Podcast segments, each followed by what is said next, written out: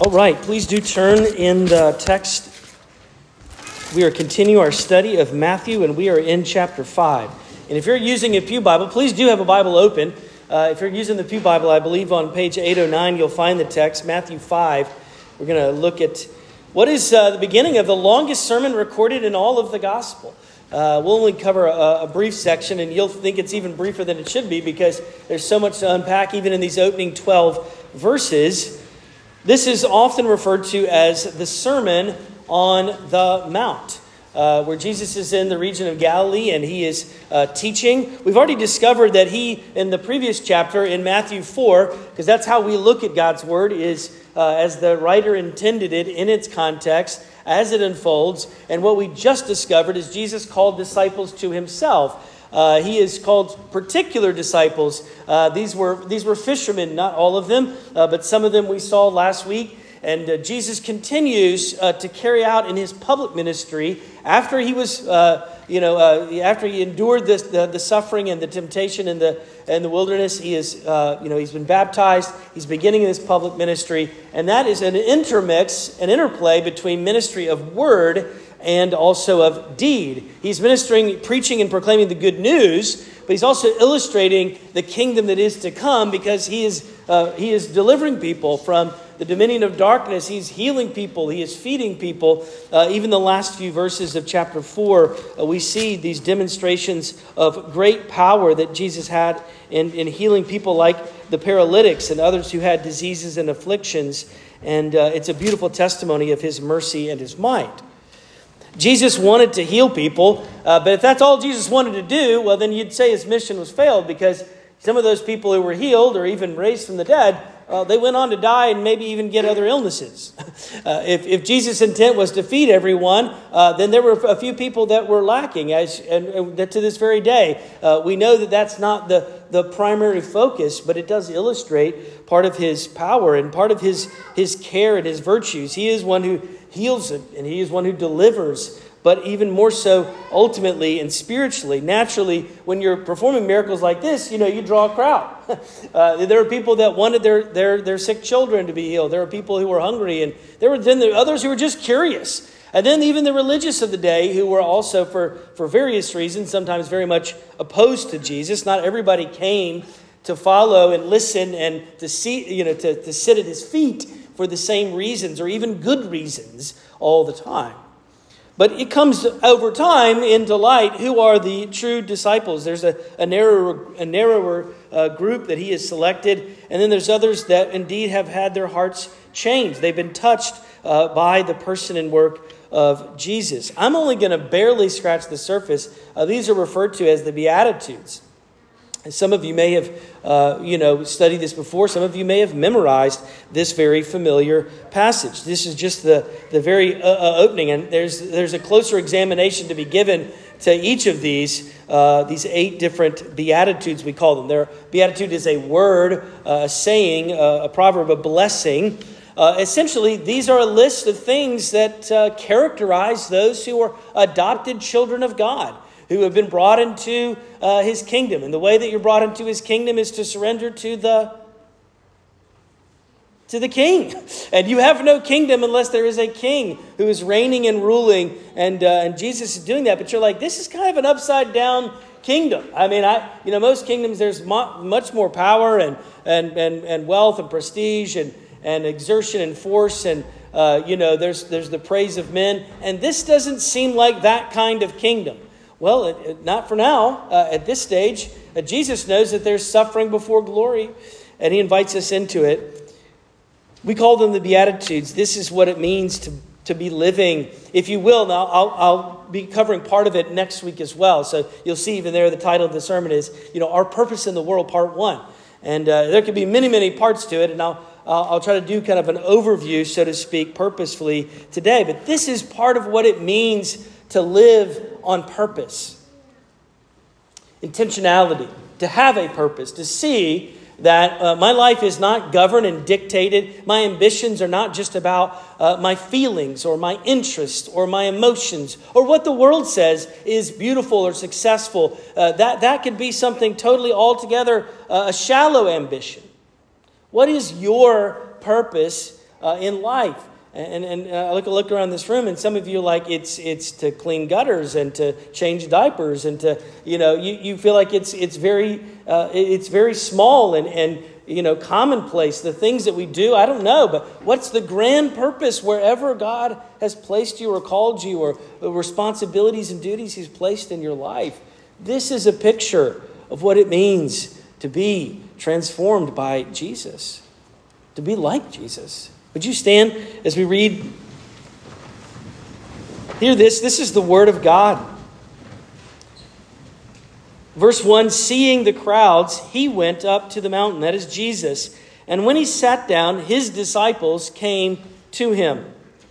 And he opened his mouth and taught them, saying, Blessed are the poor in spirit, for theirs is the kingdom of heaven.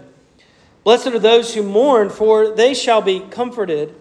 Blessed are the meek, for they shall inherit the earth. Blessed are those who hunger and thirst for righteousness, for they shall be satisfied. Blessed are the merciful, for they shall receive mercy. Blessed are the pure in heart, for they shall see God. Blessed are the peacemakers, for they shall be called sons of God.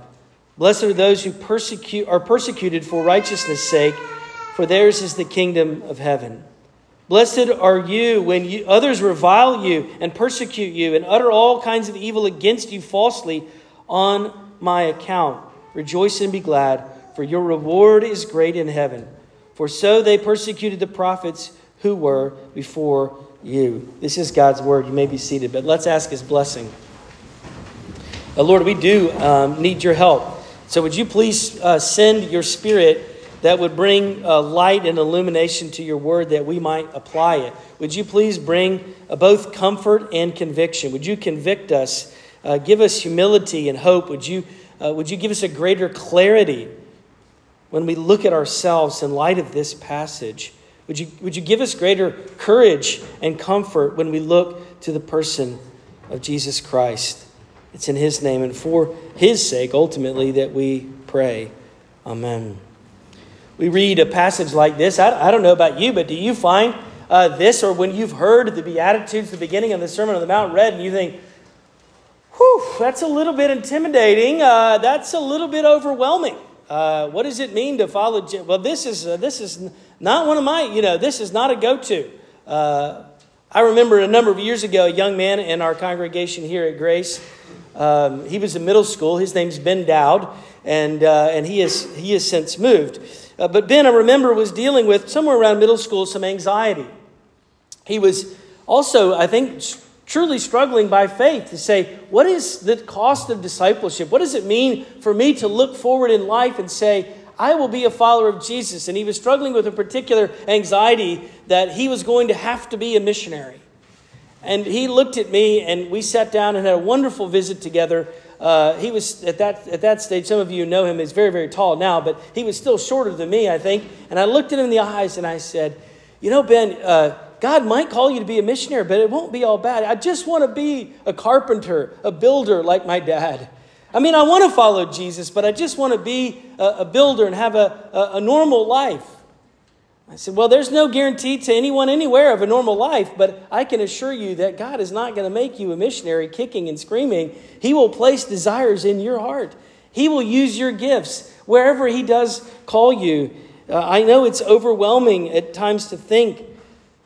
I told him that if God calls you to do something, He will give you both the character and the competency to do it. And it's hard for you to believe that right now as a young man. He'll even give you the desires to do at times, not always, what He's called you and shaped you to do. Well, now Ben is, is uh, graduated from college. He's, he's working as a nurse, and uh, he met a beautiful girl in nursing school, and they're, they're married now. I, I had a privilege to, to marry them two years ago. And just last month, uh, he became a dad. And, uh, and he's living for Jesus, and he is, he is invested in the kingdom and sharing the, the hope of the gospel with people all around him. It's a beautiful way. He is serving faithfully. I'm grateful. I want my kids to grow up to be like Ben Dowd. I'm not going to lie.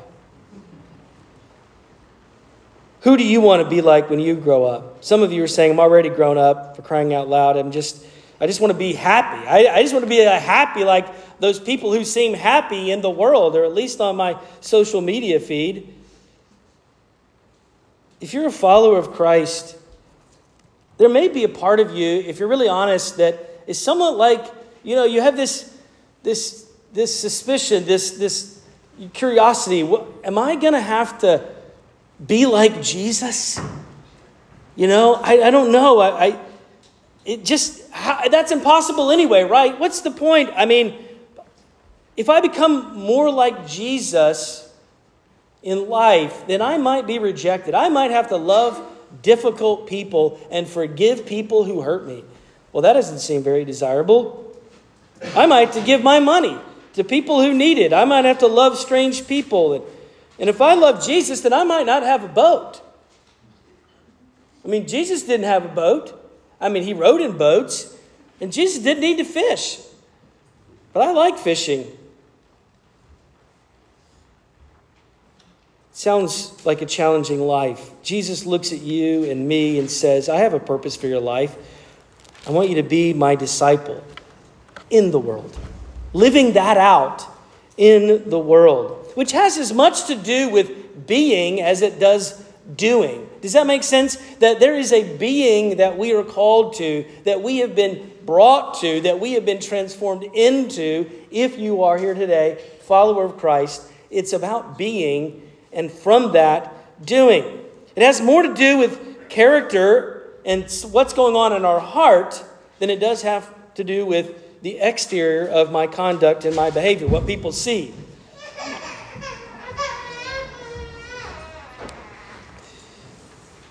If we want to be fully human, it means that we are to be adopted as a child. To be fully human and to be a follower of Christ means that we are adopted as a child into a family and we serve kingdom purposes. And if what you saw here sounds intimidating, I know it is indeed altogether upside down as it compares in reference to the world that we so often live and walk in. It's upside down. People don't understand. People already in your life, if you were a follower of Christ, think you're a little bit crazy because you talk to someone that you can't see. Just saying. I mean, just stating the obvious. And no one would say, well, you know, that's crazy that you pray for things like uh, a good day and thanks for a good day and make sure that you protect me and provide for me and give me prosperity and direct me. Okay, it's strange that you talk to someone that you can't see, but I understand asking for that. But hey, why don't we just change it all up, right? Why don't we let some of our prayer get informed by the very things that Jesus talks about and commends in Scripture? Like a list like this. When was the last time that we prayed? Is a, is a way of application. Lord, make me more merciful, poor, meek. When, when was the last time you prayed more? Lord, make me more like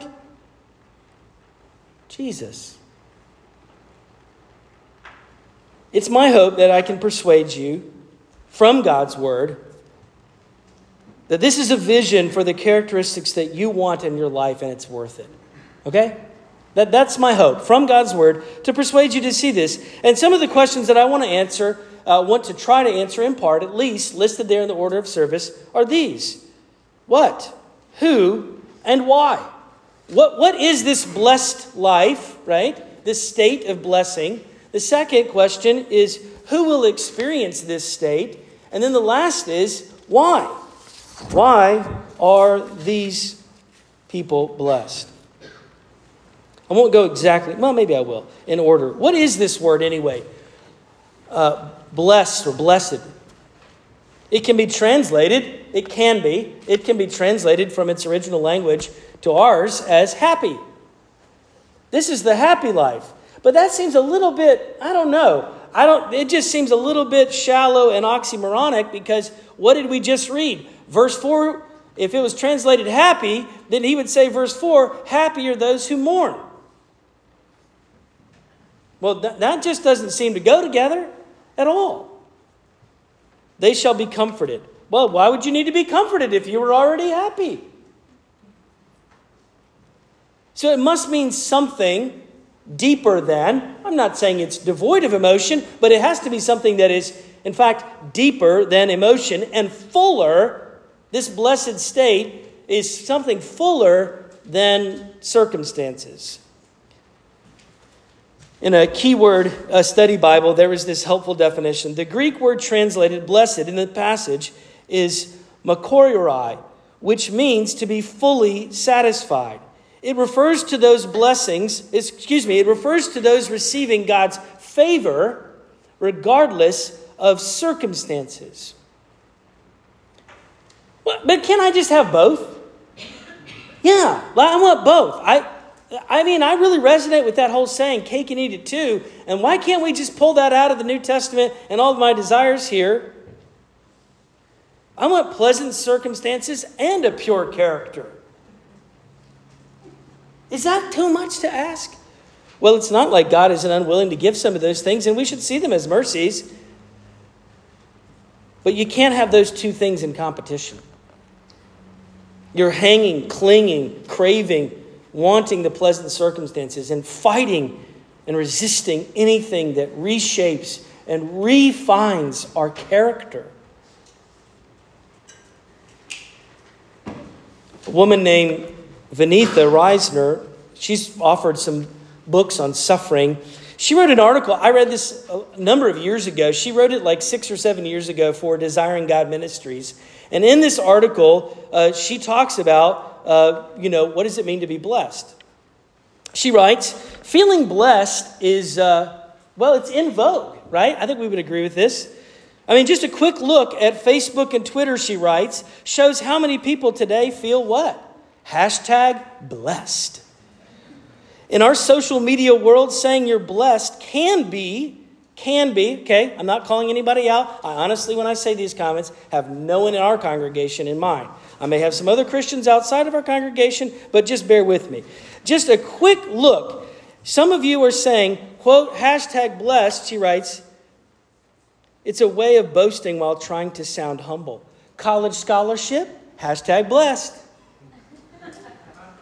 Big promotion, hashtag blessed. Wonderful family, Hashtag blessed. I think you get it.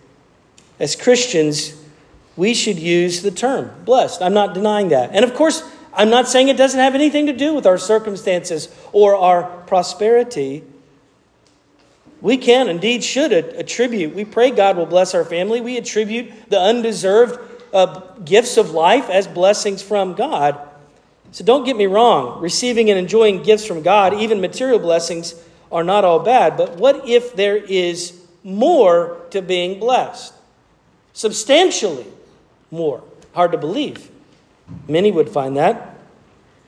And what if all these hashtag blessings tempted us to turn in on ourselves?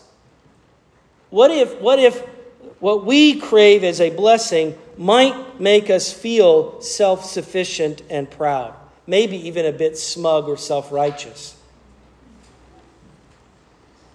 After all, look at all my hard work that's yielding all this wonderful fruit. It's mine. Plus, what if a person doesn't feel their need for deliverance or satisfaction? When they look and feel as if they've already attained it, they're self satisfied. I don't need to trust God. I can trust me.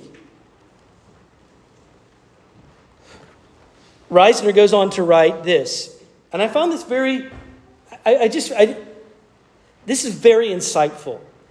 Earthly blessings, she writes, are temporary. They can be taken away. Job's blessings all disappeared in one fateful day. I too, she writes, had a comfortable life that was stripped away within a span of weeks. My marriage dissolved, my children rebelled, my health spiraled downward, my family fell apart, my dreams were shattered.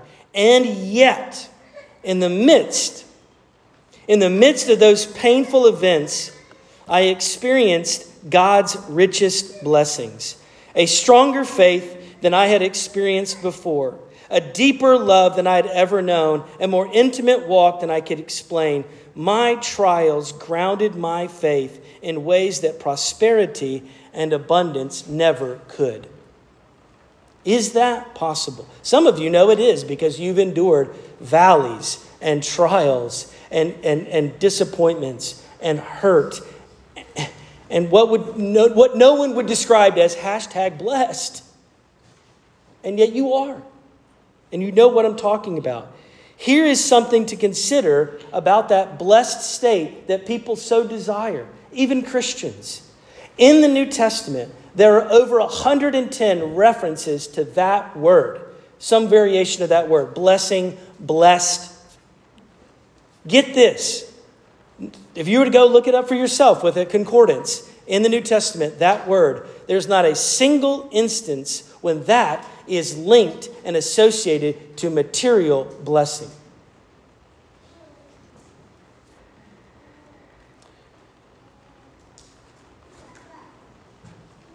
Blessing is mentioned, none of them connects with material prosperity. Consider the passages where it does say blessed. Blessed, rather, well, we just read most of them that we're familiar with. What about the ones that we don't want to be familiar with sometimes?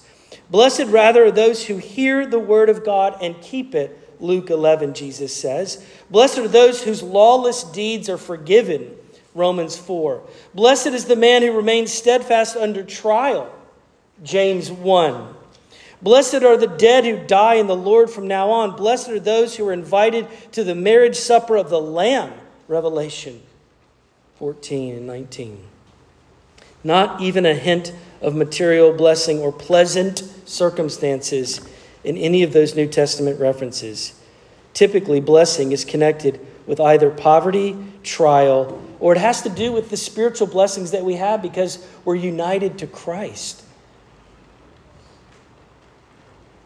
I almost feel like just pausing right now and saying, God, would you please change my and our desires?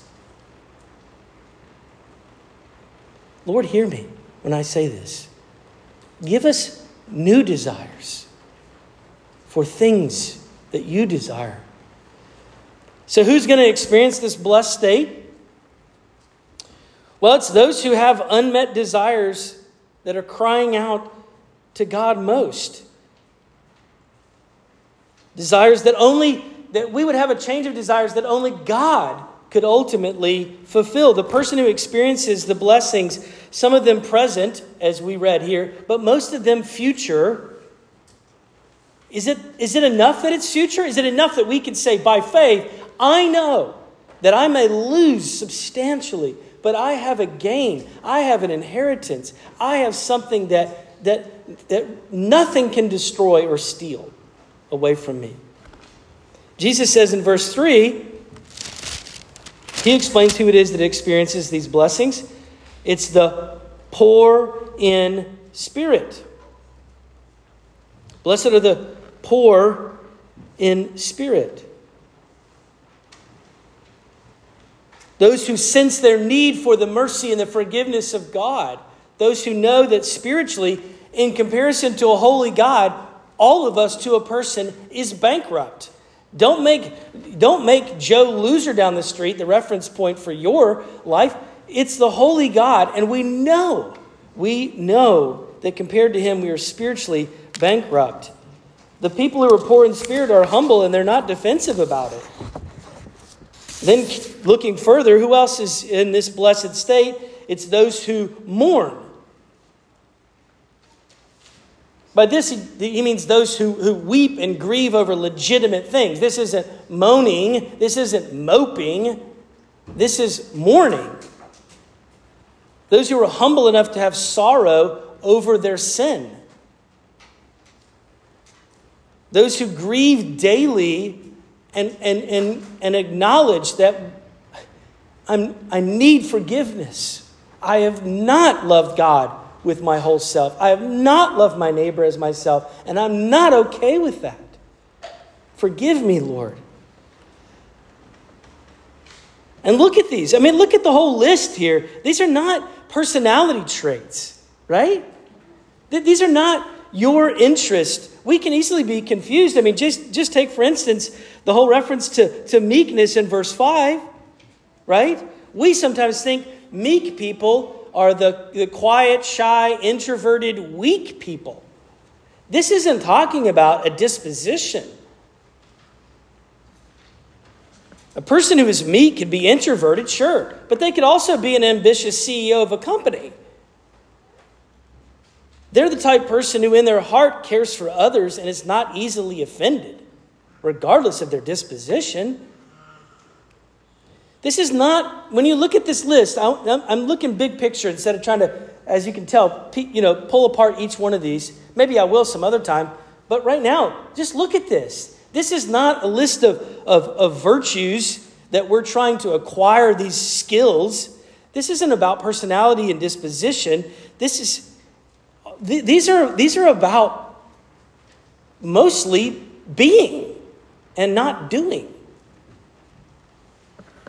I think you're getting the picture, which is a good segue, right? I gave you a picture. There's a diagram. Pick it up if you will. Hopefully, everyone got a copy.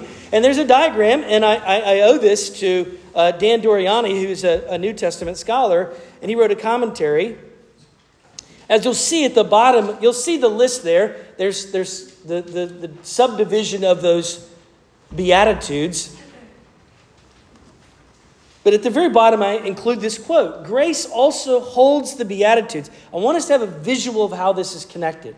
The, the, the phrase there, the, the quote is Grace also, Doriani says, holds the Beatitudes together. The first three describe a disciple's knowledge of his spiritual need.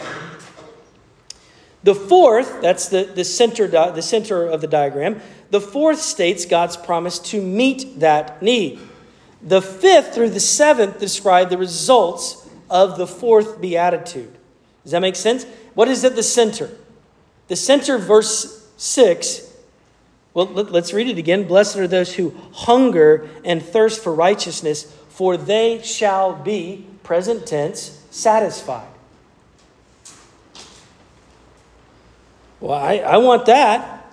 But here's the problem we're not really acquainted with hunger and thirst.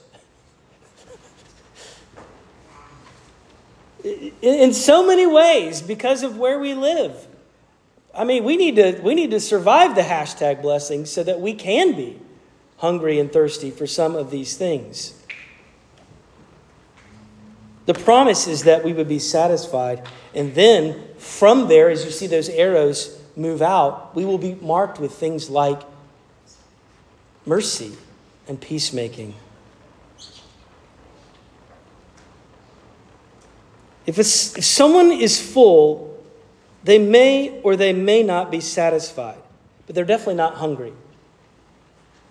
Think about that for a moment. Why does food taste better when you're camping? Why does, why does food taste better after you've exerted yourself? At great, you know, like you made it through a whole day and you hardly even thought about food because you're just so busy working and you get to the end and you're just spent and you want it. You crave food and drink. Yesterday, uh, Luke and Ben, we decided to do a, a, a winter ascent to the top of Mount Washington. And we made it. It was snowing, well, up until 4,000 feet. And then above that, all the way to the top, 6,000 foot, it was blue skies. Gorgeous. I didn't post any pictures on Facebook, but if I had, it would have been hashtag blessed. You know what I'm saying? It was great. And look at me. I knew we were going to, you know, yesterday morning, early morning rising, I, we went to the lodge where they had some breakfast, and I knew I was going to be burning a lot of calories, so I was just pounding down breakfast, and I was full. But I don't know, about a thousand feet up that climb, I was not satisfied because I was burping, you know, French toast and bacon so bad, I, you know, I was a little bit uncomfortable. I'm just going to say. But I got all the way to the top and all the way to the bottom, and we'd gone through our snacks and, you know, the Nalgene bottle of of water, and uh, and right near the end, I mean, twenty you know twenty whatever thousand steps in, I'm hungry and I'm thirsty, and those little bits of of you know snow that I picked up wasn't working anymore, and I had just about this much what I thought thought the night before was kind of a, a weird tasting well water that I'd filled up at the lodge, that tasted amazing. Because I was what? I was thirsty. Now, the analogy, it always breaks down. I'm not trying to say that Jesus is like three ounces of lame, you know, bad tasting water, but just get thirsty and you'll appreciate it for what it's worth. Folks, living with and for Jesus is so much greater. And you can't get there, and you can't know it, and you can't experience it unless you're hungry and thirsty. Look at the diagram. It's through knowing and acknowledging. As you see, I put a little arrow, a little, uh, you know, a little um, pointer going down through the first three and into the center, which is that hunger and thirst, that deep hunger and thirst. It's acknowledging and knowing that our need is so great that we are hungry and satisfied. Those who've experienced repentance and faith are the ones who know the blessed life. A full person will be emptied and an empty person will be filled. But who wants to acknowledge that? Who wants to believe that? Who wants to yield yourself with hands open, knees bowed? Acknowledge it. Well, last, why, why are they blessed? Well, because they, they were hungry.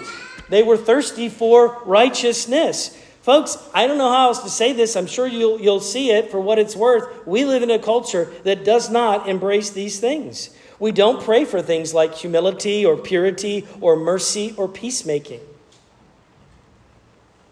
Right?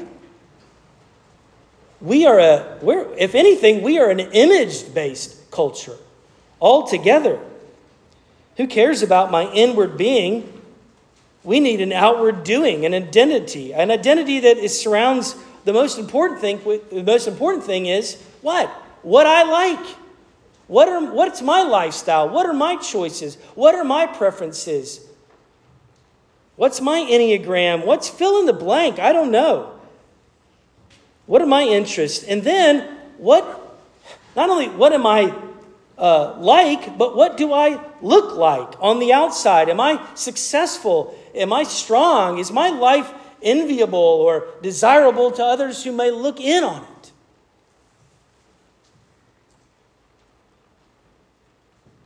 We are full. We're full. Our schedules are full. Our passions are full. Our minds are full. Our entertainment is full. We are full. Folks, I don't know how to say this. It's okay to be hungry. Even, even with food. I had breakfast this past week. And a guy told me he's goes to another church. He says, uh, I'm, I'm praying for my children. My wife and I, they've already, they're already out of the house, but they don't know Jesus. And we pray for them. And we, we, we fast every Monday night just to focus our prayer more. It's okay to be hungry. What is the righteousness that we would be craving that's mentioned here in verse 6? that we be thirsty for? It's the righteousness that pertains to so many aspects of the, the kingdom and the working of Jesus. Righteousness that pertains to our growth in grace and sanctification, that we want it for ourselves in the way that we live. It's a righteousness that we crave that is belonging to Christ, which is given to us. We're justified and counted righteous before a holy God because of Jesus' perfect life, not because of us tipping the scales against all of the negative. Oh, I'll, I'll, I'll, rebuild my poverty. This is a poverty that only Jesus can fill, cover, and fulfill and free us from.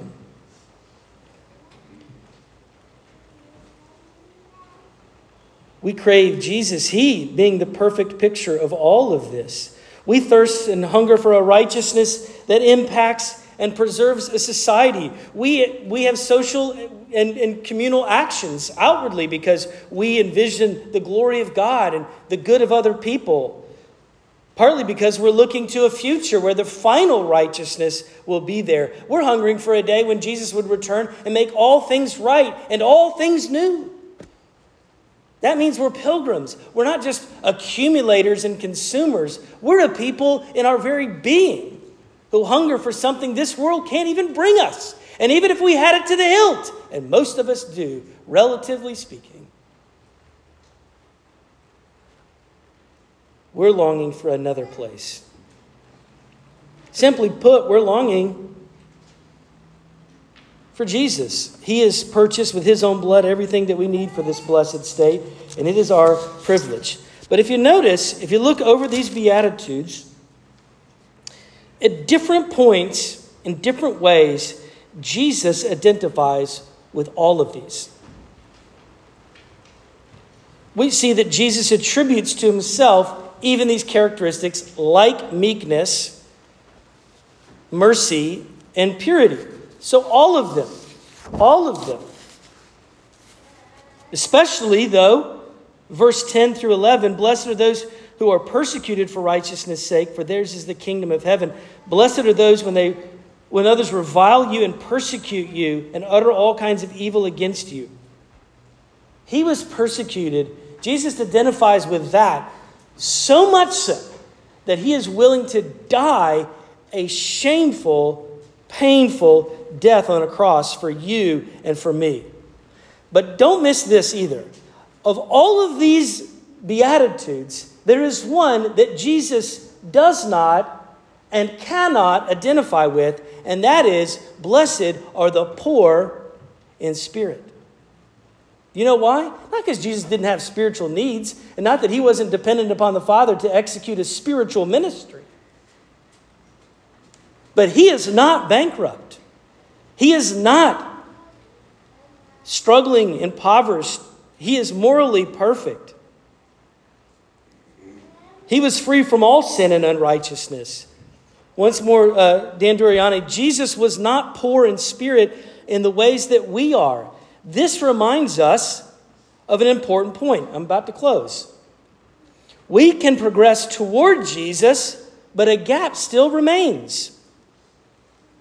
It always remains between the Creator and the creatures. But Jesus does not share the gap with us, He bridges that gap. Jesus reaches out to the poor in spirit to teach and to heal them, to teach and to heal us. The Apostle Paul um, goes on, as we can discover later in the New Testament, to say that we should aspire to be like Jesus.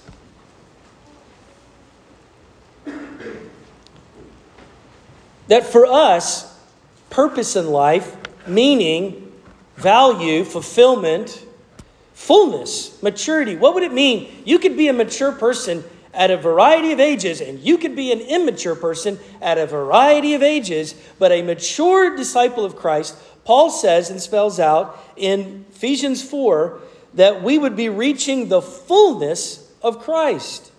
We are people who are imitating him with the help of his grace and strengthened by the resurrection power to become more like Jesus. I'm telling you, this is a high and good purpose. It's not overwhelming. He's the one working. We're yielding and participating. This is life giving, this being our purpose. I hope you can see it, that it's wise and it's well for us to pray. Father, God the Father, please make me more like God the Son. I'm persuaded, Lord, that this is the blessed life by faith. Let's ask for faith. Father, we do pray that you would grant us faith that we might embrace and, and understand in new and deep ways uh, our purpose. That it's better for us to be uh, humble and needy and hungry and thirsty, and we won't be. We won't be satisfied unless we're hungry. So, would you grant to us that? Give us new desires, please. We have every reason to serve you as our Father. We have every reason to imitate our Savior. We, we don't do it. And we're sorry. We know that you're slowly making us more and more into the image that you desire. Whatever our strengths may be, Lord, we are poor and needy for your grace today and forever. Would you please come back and make the fullness of the consummation of your kingdom visible. Would you clean our hearts and minds? At times they're just they're they're cluttered, they're confused. Would you help us to walk even this week by faith with love in our hearts? Even as we were reminded last week, as fishers of men, people not ashamed of the gospel. Help us to be humble and meek because we spent time with Jesus. Lord, there's others that desire true blessing, which part of that is our health and our strength. And we pray especially for our sister Dottie as she awaits a heart surgery and even today's in the hospital. Comfort her. Shower your mercy on her. And there's others, Lord, in a multitude of areas emotionally, mentally, there's anguish, depression, anxiety. There's people that they're struggling for health with their family and their, their finances. Lord, I pray that you would guard each and every one of us. You would guide us in ways that only un- uniquely you can because you're a heavenly Father and a good and faithful shepherd. We pray even now in his name, Jesus, who taught his disciples to pray together, saying, Our Father, who art in heaven, hallowed be thy name. Thy kingdom come.